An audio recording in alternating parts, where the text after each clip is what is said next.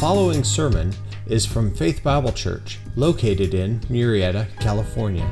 More information about Faith Bible Church is available at www.faith-bible.net. Well, Father, please help us this morning to have our minds refreshed by your word. We want to see Jesus.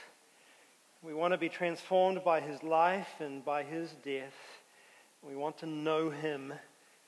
Help us today, especially, to see how Jesus cared for people, uh, people who were hard to love, people who were faithless, people who hated him. Help us to see just how he kept on going, pressing into the hardships, pushing through the tiredness, and serving the needs of the people, and serving you, his Father ultimately doing your will.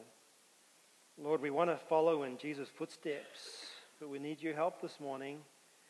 We're asking in Christ's name. Amen. Point number one. Surprise! Got no time to get warmed up this morning. Grab your notes, and we're jumping right in. We're looking at the shocking Jesus again today. We're in Luke chapter 8.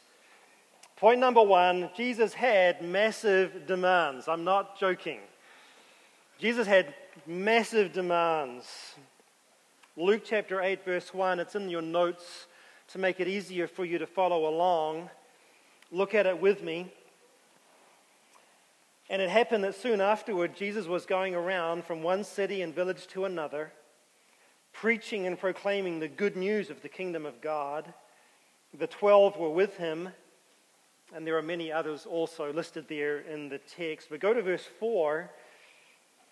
Now, a large crowd was coming together, and those from the various cities were journeying to Jesus. Stop right there. I'm not sure if you've ever thought about this, about the, the traveling spectacle that Jesus' ministry had become. I mean, just the size of it was immense. He would go from city to city, village to village, massive crowds of thousands of people would follow him around. Often he'd tell them to go home and they wouldn't, they would stay right there. Remember, that there was two occasions where he performed miracles to provide food, and the crowds were 4,000 and 5,000. Massive crowds would turn out to see Jesus. Luke 4, verse 42, says that people would search for him and, uh, and when they found him, they wouldn't leave him alone. In fact, in Luke 5, verse 17, it says that people came from every village in Judea and Galilee, and they even came from Jerusalem, which was a long way away from Galilee. Safe to say that Jesus' ministry turned Israel upside down. His traveling ministry involved thousands and thousands of healings. Some commentators even say that Jesus almost eradicated illness from the land. He healed so many people. When he preached, the crowds were humongous, and often he would have to climb up onto an elevated mountainside or maybe push out uh, into the water on a boat just so people could see him and hear him. Remember short little Zacchaeus? I don't know how short he was, somewhere down here maybe. And um, so, sorry. He was so short, uh, he, he was lost in the crowd, and he climbed a tree just to get a view of Jesus. Everyone wanted a piece of Jesus. Jesus experienced massive demands. Now, I, with each one of these, I'm going to make a connection for us, and, and for this, I'm asking maybe you experience massive demands in ministry. You're involved in your ministry capacity and you're serving hard and you feel like the weight of that ministry, the demands, people want you to do more and more and more. But know this Jesus felt the same way. Massive demands. Not only that, but number two, Jesus had massive responsibilities. Massive responsibilities. In verse 4, at the end of verse 4, it says Jesus spoke by way of a parable. And then, and we won't read it now, but he went on in the next verses to teach the parable of the sower. But this was his responsibility preaching and teaching. It was assigned to him actually by his father. God, the Father, gave Jesus this job three and a half years of constant preaching and teaching. In fact, in John 17, verse 8, Jesus says that his Father gave him the words to say and, and that he was faithful to dispense those words to the masses. How about you? Do you ever feel the weight of responsibility when it comes to ministry? There's so much to get done. Not just the demands from other people, but this weight of scripture and biblical uh, commandment and things that we know we ought to be doing in the church. Huge responsibilities. Jesus had that too. Same thing. And for Jesus, it was a massive resp- responsibility. In fact, in order to get it done, he traveled the, uh, the, the length of Israel at least three times. And he did side excur- excursions, other trips. Uh, people have tried to calculate this, and they think he walked over a thousand miles during his ministry. A long, long way to get the preaching and teaching done. The whole country was resounding with his sermons and teaching. And then later in his ministry, like he started with sermons, kind of the basic sermons like the Sermon on the Mount, easily understood. Anyone could hear those and understand those sermons. Then he transitioned later in his ministry to parables, which were more obscure stories, filled with spiritual meaning, for sure, but a little harder to understand and interpret. People always ask, why, why did he start with clear sermons and then move to obscure stories, parables? Well, the answer is in, in number three. Jesus had massive focus. Massive focus. Look at verse 9 with me. And remember, Jesus, we skipped it, but Jesus has just told the parable of the sower. And then in verse 9, his disciples began questioning him as to what the parable meant. In other words, they didn't understand it, they didn't get it. And he says in verse 10, he says, To you, disciples, it's been granted to know the mysteries of the kingdom of God, but to everyone else, to the rest, they're going to get it in parables, so that, it says it there, so that seeing they may not see, and in hearing they may not understand. And then in verse 11, now the meaning of the parable is this, and Jesus goes on with his disciples to explain the meaning of the parable of the sower. Jesus would only explain the parables to his disciples. No one else got that explanation. And if people think that uh, parables are meant to clarify the truth, that's not true. That's not why Jesus used parables. He, he used parables to hide the truth from the general public and then would get aside with his disciples later and explain those parables. Jesus had a massive focus, and he had crowds swamping him. There were people calling for his attention, demanding miracles, and all the rest. But Jesus' focus was on his chosen disciples. They needed the truth, they got the extra special attention.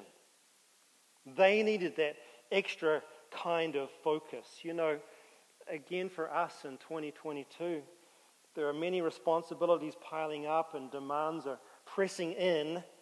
We too need to remember that there are a few people who need our special attention, a special concentration, a special focus. They are the key people in our lives. They get the extra time. You say, who are those people? That's number four. Jesus had massive priorities. Massive priorities. In verse 19, Jesus' mother and brothers came to him, and they were unable to get to Jesus because of the crowd. And it was reported to him, they said, Your mother and your brothers are standing outside, and they want to see you. But Jesus answered and said to them, my mother and my brothers are these who hear the word of God and do it. Imagine that. I mean, that's kind of offensive, isn't it? I mean, conventional wisdom today says that family takes priority over everything else, right? That's what people say. But then you look at this and you've got Jesus' mother and his siblings. They just wanted some time with Jesus, and he says, No, they are not my real family. Shocking. You know, a similar thing happened to Jesus when he was on the cross. It's John chapter 19. Jesus is hanging on the cross and he looks down and he sees his mother, Mary, and he's thinking about her future care. Who's going to look after her? And he looks down and speaks to her, and he gives his mother Mary into the care of John the disciple. Now, that's a surprise, isn't it? because Jesus had siblings. The normal thing would be to give his mother to the next eldest sibling, the brother. But his siblings were not believing in him. They were not Christians, at least not at that point. And so Jesus gives Mary, his mother, to John the disciple. Jesus prioritized spiritual relationships over blood family. I wonder if you have the same priority. Uh, are your relationships in, in the family of God more significant than with unsaved family members? That's the question. Do you trust Christian friends more than non Christian family? That's the way Jesus lived his life. Even when his family tried to insert themselves into his day, he kept his priorities straight. Now, now, by the way, that's not to say that families aren't important. I'm not saying that, okay? In fact, the Bible says a lot about responsibilities for fathers and mothers and children and widows, etc., etc. But when it comes to trust, and when it comes to unity and the intimacy of relationship, we have way more in common with Christians inside the church than with unsaved family members. Super important. And Jesus modeled that well. Look at number five. Jesus had massive intentionality. Massive intentionality. In verse 22, the text says, Now it happened that on one of those days, he and his disciples got into a boat. And he said to them, Let us go over to the other side of the lake. And so they set out. So the scene is this it was one of those crazy, busy days, a typical day for Jesus. The masses are pressing all around him. They want stuff. They, they want miracles. They want healings. They want the fantastical stuff. He's been preaching. He's been ministering. He's been giving his attention to the masses. On a day just like that, he finally says to his disciples, He says, Hey guys, I need some time with you. Let's get into a boat. We'll go to the other side of the lake. Get some alone time, just with you guys, just us. In other words, when it comes to his disciples, Jesus is massively intentional. His time on earth is coming to an end, and even though there's crowds demanding more and more and more, he says, No, I gotta get some time with my guys. I'm leaving this earth soon. I need to prepare them. I need to have time alone with them. So he searches out solitude with the disciples. They jump into a boat. They start sailing. But on the boat, look and see what happens. This is number six. Jesus had massive exhaustion. Verse 23 As they were sailing along, he fell asleep. And a windstorm descended on the lake, and they began to be swamped and in danger. And they came to Jesus and woke him up, saying, Master, Master, we are perishing. And he woke up and rebuked the wind and the surging waves, and they stopped, and it became calm. Think about this. Jesus is so tired that even a raging storm cannot wake him up. And this was a big storm. You know, some of these disciples were fishermen. And they'd been on this lake a thousand times, and they'd been in storms before. But this storm was different. They thought they were going to die. And yet Jesus is so tired that he's asleep in the bottom of the boat in a puddle. And they, they have to wake him up. That is massive exhaustion, yeah? You ever get tired while serving God in ministry? you ever get so tired that you get sick in the stomach because you're exhausted? You know, our mad crews, they come home from camp and they're so stinking tired. And our VBS workers, they work so hard. The setup guys, the tear down team, they're here early, they stay late. Pastors, elders, deacons, CG leaders, CG hosts, children's workers, they're out there right now in the heat. It's exhausting work. The music guys, the sound, women's ministry, men's women's ministry, so many others. Aren't you thankful for these teams of people who work themselves to death?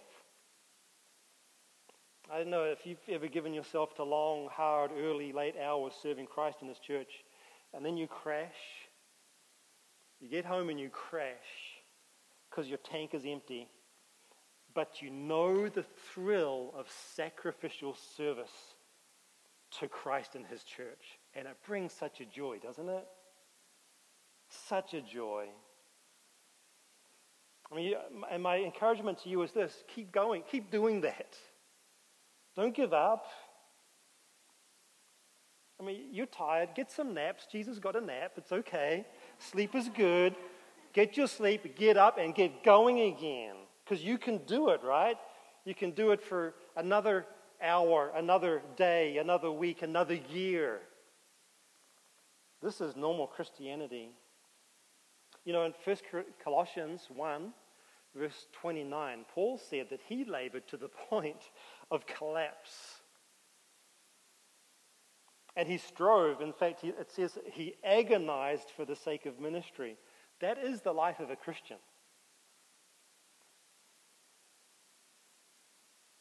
Can I encourage you to keep going? So thankful for the super servants here at FBC who give their time and money and effort, and then they keep going and doing it again and again and again. Notice also here, number seven, Jesus had massive disappointments. You look at this, I mean, he just performed this massive miracle. He spoke to the wind and the waves, and the storm disappeared, and the water went flat like glass. Bang, done. And then in verse 25, Jesus says to the disciples, He says, Where's your faith? He's asking them, where, where, Where's your faith gone? Did it disappear in the storm?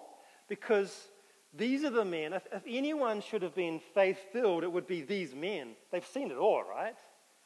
Miracle after miracle after miracle, healing after healing, water into wine, sight restored, hearing reinstated, leprosy dealt with. Seen it all. And it seems like they still don't know who he is.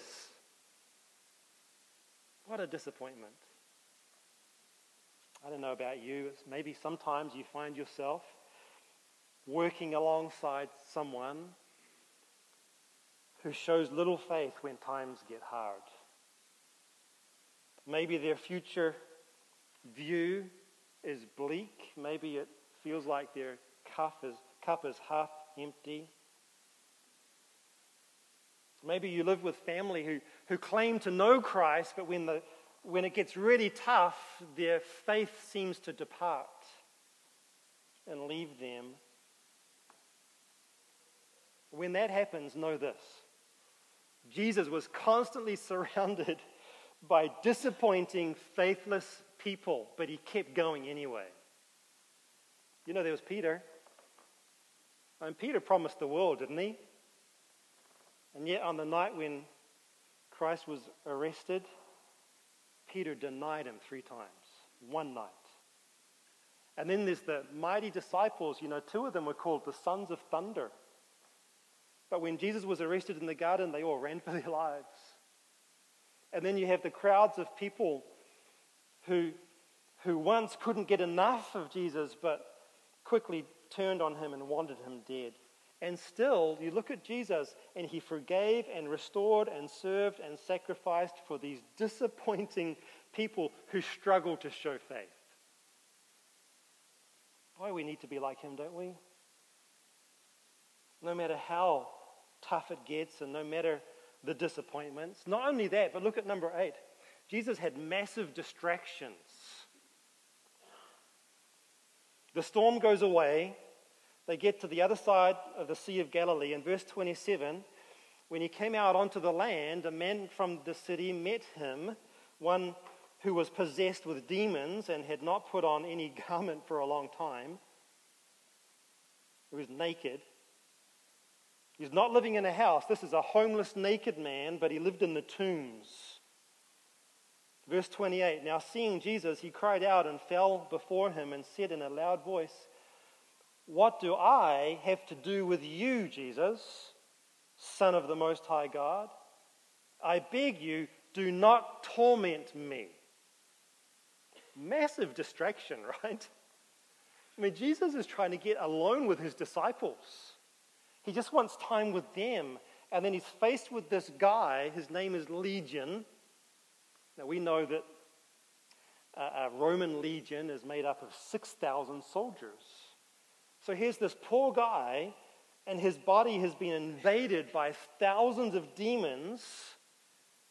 And Jesus turns up, and they see him. They see Jesus. They recognize who he is. And the demons decide to engage with Jesus. Massive distraction. All Jesus wants to do is to get away. By the way, Satan has done this before with Jesus. You know, in Matthew chapter 4, Satan, Satan led Jesus out into the wilderness and tried to get Jesus to be tempted to sin. And then in Matthew 16, you know, it was Satan who used Peter, the disciple of all men. He used Peter to try to mess up God's plan. And Jesus turns to Peter and says, Get behind me, who? Satan. This is what Satan does. His demons, they're in the business of trying to distract Jesus and his followers. He's trying to distract you. He wants you to sin. He, he wants you to think about things that have nothing to do with the character of God. He's doing it right now. He's going to do it on the ride home. He's going to do it tonight, tomorrow. Massive distractions brought on us by the devil and his minions. He did it to Jesus. You can bet he's going to do it to us too. But you look at this Jesus has to make a decision. It's number nine. Jesus had massive decisions. Verse 31. And the demons were pleading with Jesus not to command them to go away into the abyss. Now, there was a herd of many swine feeding there on the mountain, and the demons pleaded with Jesus to permit them to enter the swine. And he gave them permission. And when the demons came out of the man, they entered the swine and the herd rushed down the steep bank into the lake and was drowned. Think about this. As if the pressures weren't already enough, now Jesus has to manage the destiny of these evil spirits. They were already a distraction, taking up time, but even more so now because they're pleading their case, and Jesus even gives time to that. Now, do you think Jesus could have sent them straight to hell? Straight to the abyss? I think so. He can do what he wants. But he takes time to listen to their appeal and, and get this, he even grants their wish. He didn't need to do that. Let me ask you do you ever lose patience with horrible people? Ever want to give evil people their just desserts? Kind of hurry up their punishment? And you, you look at this situation with Jesus and you think, boy, this is amazing. Because Jesus was so gracious to these demons that he would even consider their appeal and grant it. Oh, we need to learn from him, don't we? we? We are so quick with wicked people. We're so unkind to sinners whom we think should go to hell today, like send them now. But Jesus showed empathy even to wicked demons and trusted God's plan. Now, you think that the locals would be super thankful for this man who just got delivered, right, from the demons. But look at what happens here. Number 10, Jesus had massive thanklessness. Verse 36 Those that, who had seen it reported to them how the man who was demon possessed had been saved. And all the people of the country of the Gerasenes and the surrounding district asked Jesus to leave them for they were gripped with great fear, and he got into a boat and returned. They asked him to leave. What on earth? They've got a miracle worker right there, a healer in their midst. And they tell him to go away? Oh, they should have been thankful. They should have marveled. They should have rejoiced in the deliverance of this poor man. But Jesus experienced massive thanklessness. You know, I really think that these people were probably more concerned about their pigs than they were the poor man who got saved. Way more concerned about the loss of farming income because the swine were drowned. How about you? You're serving, sacrificing, giving your time and your money and your effort to the point of tremendous exhaustion and no one seems to see it. No one seems to acknowledge it. No one says thanks. What are you going to do? Will you keep going? Will you continue to be faithful? Will you commit to the long haul in ministry, knowing that God sees your service, and that's all that matters, right? All that matters is that God sees what you're doing. I hope that's what you would do. That's what Jesus did. Look at this, number 11. Jesus had massive concentration. In verse 38, the man from whom the demons had gone out was begging him that he might accompany him, but Jesus sent him away. And he said to the man, Return to your house and recount with what great things God has done for you. Jesus sent him home. Even though this guy who was saved and he was rejoicing and he was begging to come along with Jesus, Jesus knows that he doesn't need another follower on his team. Doesn't need that. He's got his team, he's got his disciples. His attention are on them. He doesn't need more responsibility. He doesn't need to manage the breadth of his ministry. He doesn't need to add more to that company. That's in God's hands. You know, we, for us, we ought not always to be thinking about the size of ministry. The breadth is not what we're concerned about. We focus, we concentrate on the things that God has given us. He's assigned us gifts and certain tasks, and we take care of those. Take care of the depth of your ministry. God takes care of the breadth of your ministry. So he tells this guy to go home Jesus returns now to his God assigned ministry. Look at verse 12. Jesus had massive requests. Oh, yeah. Massive requests. And Jesus returned in verse 40. The crowd welcomed him, for they, look at that, they'd been waiting for him. Now, this is amazing. So here, here's Jesus. There's the crowds, and, and they're pressing around him. He says to his disciples, Okay, guys, let's go to the other side of the lake let's get some time alone. The people there kick him out of that area, so he comes back to the original side of the lake, and guess what? It's the next day, and all these people are still waiting for him. They're still there.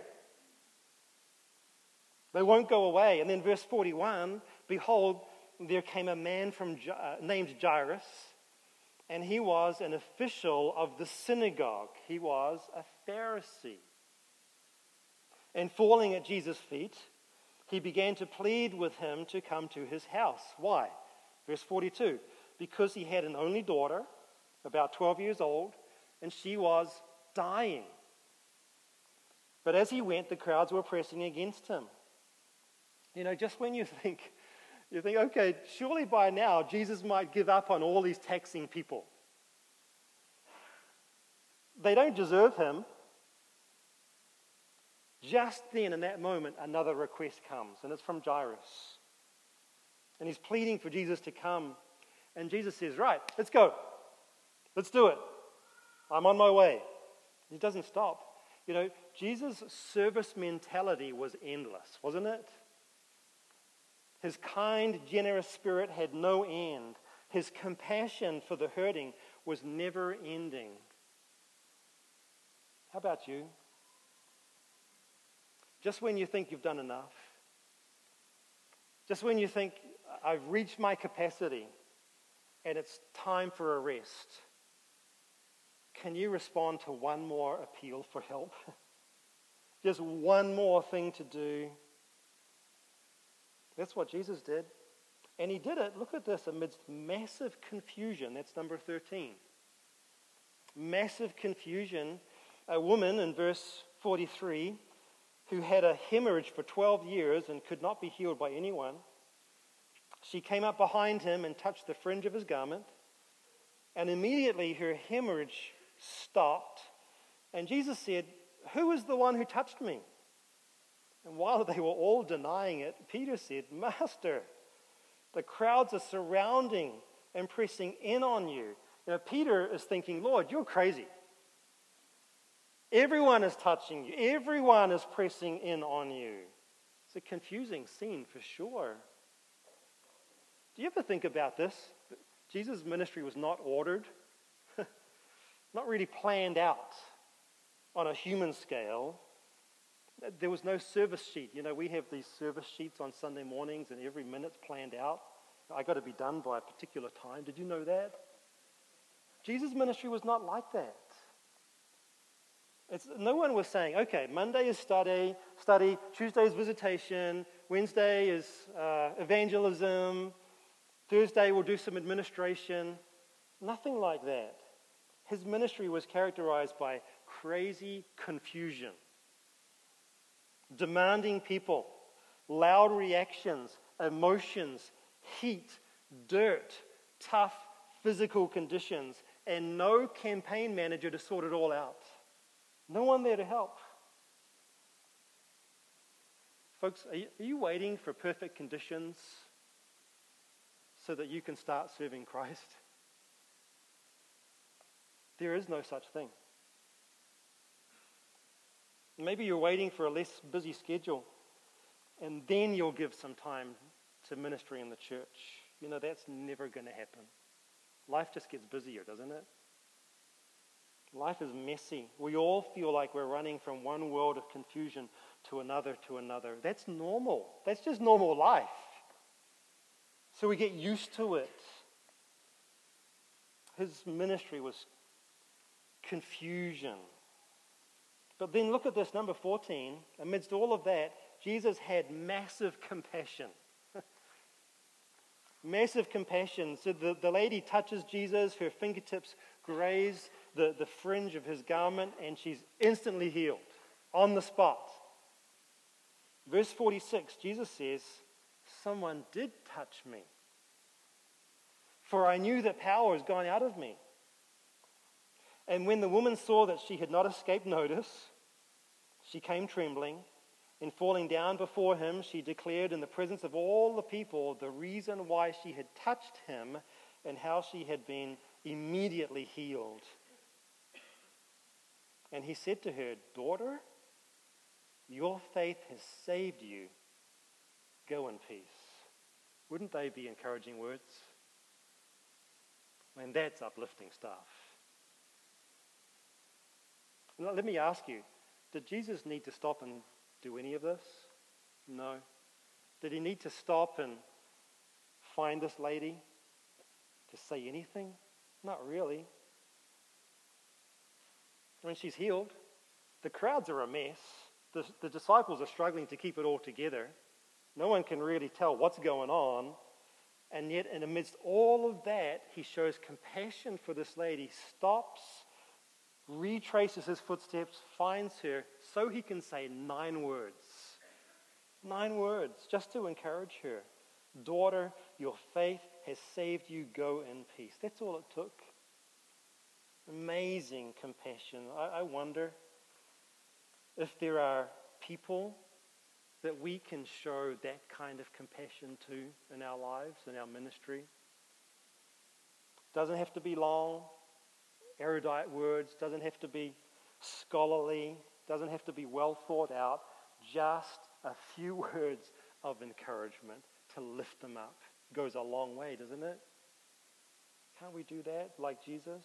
And then he did this while there was massive interference because look at number 15. Jesus had massive interference. Verse 49 while he was still speaking, someone came from the house of the synagogue official, that's Jairus' house, and said, Your daughter has died. Do not trouble the teacher anymore. Now, I don't know about this person. Maybe they thought they were helping. Maybe the messenger thought it was best just to forget the whole Jesus thing. He certainly seems fearful. Whatever his motivation, he had given up on the idea that Jesus could help. You get that sometimes, don't you? People have the best of intentions, but they don't have all the information. They think they're making the best decisions, but they don't know. It's easy to get frustrated with people like that. But look at what Jesus does. He doesn't get angry. He simply says to this guy in verse 50, he says, Do not be afraid any longer. Only believe, and she will be saved. You know, even in the face of massive interference, Jesus still has the kindest words of encouragement, doesn't he? He's gracious with this guy and gives him reason to hope. And then, if the interference wasn't enough, look at number 16. Jesus had massive ridicule. In verse 51, when he came to the house, he did not allow anyone to enter with him except Peter and John and James, and the girl's father and mother, and then there would be himself and then the girl. It's seven people in the room. That's it. Verse 52 Now they were all crying and lamenting for her, but Jesus said, Stop crying, for she has not died. She's just what? Asleep. What did they do? Verse 53. They began laughing at him, knowing that she had died. They're laughing at Jesus. You know, Jesus was mocked time and time and time again, wasn't he? In 1 Peter 2, verses 22 23, it says, Jesus committed no sin, nor was any deceit found in his mouth. And while being reviled, he did not revile in return. And while suffering, he uttered no threats, but he kept entrusting himself to him, his Father, who judges righteously. That's the way Jesus died. That's the way Jesus lived. He trusted his Father. You know, when ridicule comes our way, sometimes it's from unbelievers. Sometimes we get criticisms from people even within the church. That's sad when that happens. But when it does, we don't need to become defensive. We don't need to get loud. We don't need to be aggressive. Got nothing to prove. We live obediently. We sacrifice ourselves to serve Christ and His church. When criticisms and ridicule come, we entrust ourselves to God because He's the only one who matters. And then look at this. Even though they're laughing at him, Jesus, in uh, number 17, still had massive care. Massive care. In verse 54, Jesus took her by the hand and called, saying, Child, arise. And her spirit returned, and she stood up immediately. And look at this. He gave orders for something to be given her to eat. He brings this little girl back to life and says, Get her some food. I mean, that's great bedside manner, isn't it? And it, it's Dr. Luke who makes sure to record this for us, even. Massive care from Jesus. Now, again, Jesus didn't need to do this. She's alive, she's standing. He could have left the room and gone to the next emergency. But he stops to show incredible care for this girl. You know, maybe giving her something to eat would be an evidence that she was truly resurrected. She wasn't just a ghost, she was bodily resurrected, and eating some food would help to prove that. That's true. Either way, Jesus shows massive care for this 12 year old girl, massive care for children. There are people in our lives who are struggling, who are tired, who are weak, who are sick, who are downtrodden, who need care. Jesus took time to care. What a wonderful example to us. Look at what he does next. Because you'd, be thinking at this point that now's the time for some positive press. if anything will win the support of the officials and the religious leaders of the time, it would be this a resurrection from the dead. I mean, this is good stuff. And this is a little girl to boot. I mean, imagine that picture on the front page of the newspaper. But look at verse 56. Her parents were astounded, but Jesus directed them to tell no one what had happened. Tell no? What? I mean, this is the time to advertise. this is going to win people over. But no, instead, and this is number 18, Jesus had massive trust. He trusted his Father's timing. He trusted his Father's agenda. He doesn't need to hurry that along with a massive miracle to prove that he's the Messiah. He trusted his Father's methods to accomplish his Father's will. He trusted his Father. Okay, 18 massively shocking evidences of Christ's ministry to people who were really hard to serve, right? Really hard to love. But he served them anyway. You know, this was his second busiest day, night, day. You know what his busiest day, night, day was? The top one? It's, it's, it's, the, it's the day before he was crucified.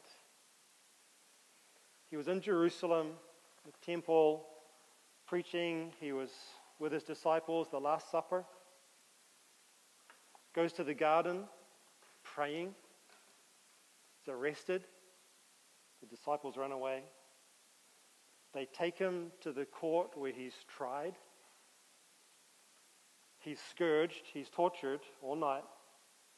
In the morning, no sleep, they take him to Calvary, put him on a cross and he's hanging there and he's separated in those hours from his father and he's enduring the punishment of the sins of those people who would one day look to him for salvation.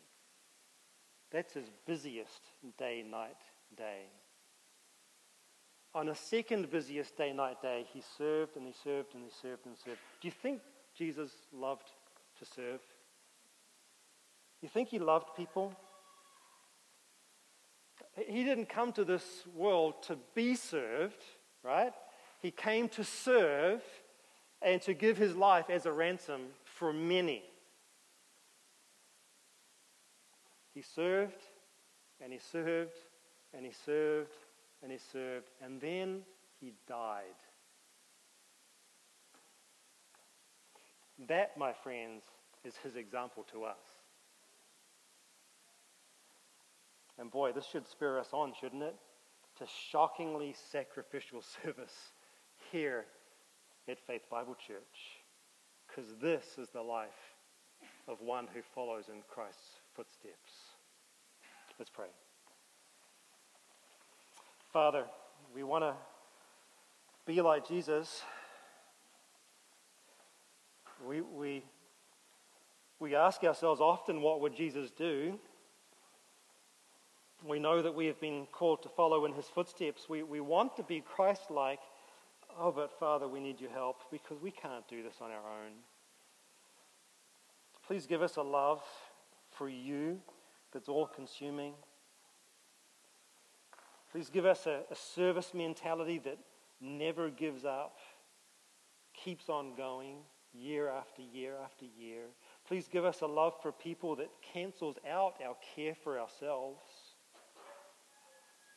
Lord, please give us a love for sinners who may never respond to the gospel, but help us to be kind and gracious to them anyway, knowing that you have been so kind and so gracious to us.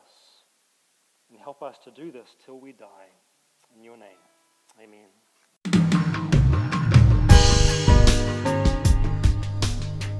Thanks for listening today. Sermon audio from the last three years is available by podcast, and a larger archive from Chris Mueller and Faith Bible Church can be found at media.faith-bible.net. And if you would, please leave us a review on iTunes. It helps a lot. Thanks, and have a great day.